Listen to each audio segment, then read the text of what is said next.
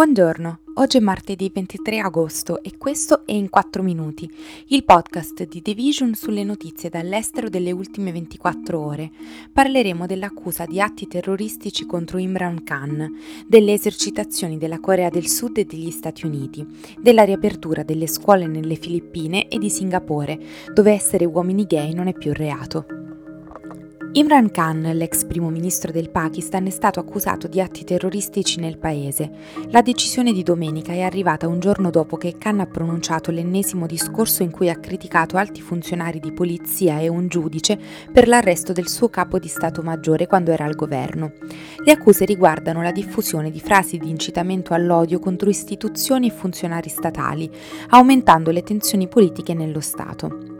Il modo in cui Imran Khan ha rivolto il suo discorso e le minacce che ha fatto hanno causato paura e terrore tra la polizia, la magistratura e la gente comune e hanno danneggiato la pace del paese, si legge in un rapporto della polizia locale. Da quando Khan è stato allontanato dal potere ad aprile ha tenuto forti invettive contro il governo. Tuttavia il primo ministro Shehbaz Sharif, che ha sostituito lo stesso Khan, ha fatto pochi progressi nell'affrontare la devastante crisi economica che ha fatto salire alle stelle i prezzi prezzi al consumo. Ore dopo la notizia dell'accusa, centinaia di sostenitori dell'ex premier si sono radunati fuori dalla sua residenza nella capitale Islamabad nel tentativo di impedirne la cattura. L'arresto di Imran Khan è una linea rossa per noi. Se questa linea dovesse essere superata, ciò porterebbe a qualcosa di molto brutto per il popolo e per il paese, ha affermato Murad Saed, un alto funzionario del partito Tarek Shiaf guidato da Khan, avvertendo che i disordini popolari potrebbero distruggere il governo in carica. Le forze armate statunitensi e sudcoreane hanno iniziato questa settimana le loro più grandi esercitazioni sul campo degli ultimi cinque anni, un'iniziativa che conferma la posizione degli alleati contro la Corea del Nord, ma che probabilmente scatenerà una reazione nervosa da parte di Pyongyang e aumenterà le tensioni nella penisola. Le esercitazioni estive, denominate Ulchi Freedom Shield, coinvolgeranno decine di migliaia di soldati di entrambi i paesi e una vasta gamma di armi e hardware, inclusi aerei da guerra, navi da guerra e carri armati.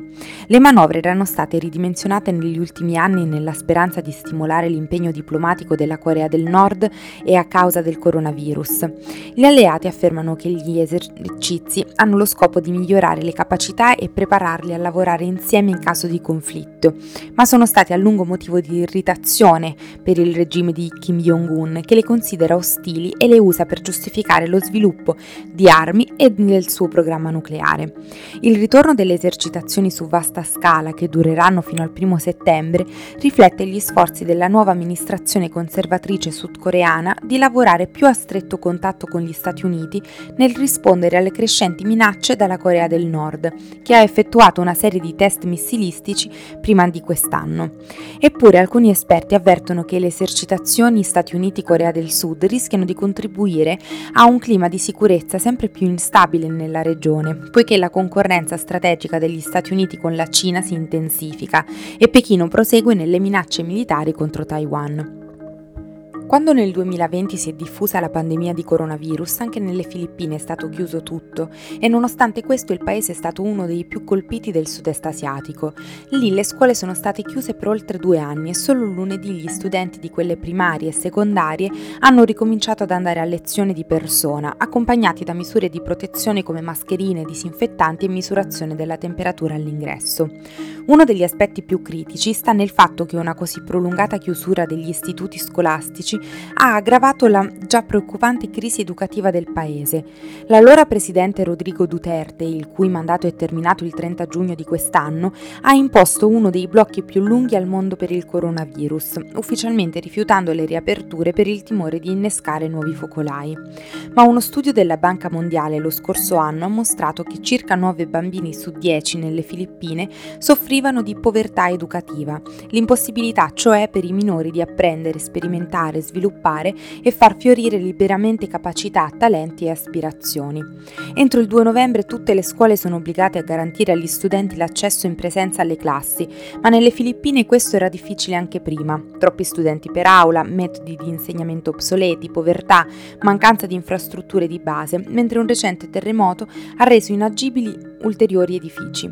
In vista della riapertura delle scuole, il governo ha intensificato la campagna di vaccinazioni e fornirà agli studenti il trasporto pubblico gratuito fino alla fine dell'anno solare. Il primo ministro Lee Hsien Long ha annunciato in diretta nazionale che Singapore abrogherà la legge 377A, l'articolo del codice penale che criminalizza i rapporti sessuali tra uomini, rendendo di fatto l'omosessualità legale nel paese. La legge di origine coloniale risale al 1840, quando venne adottata in ben 42 ex colonie britanniche.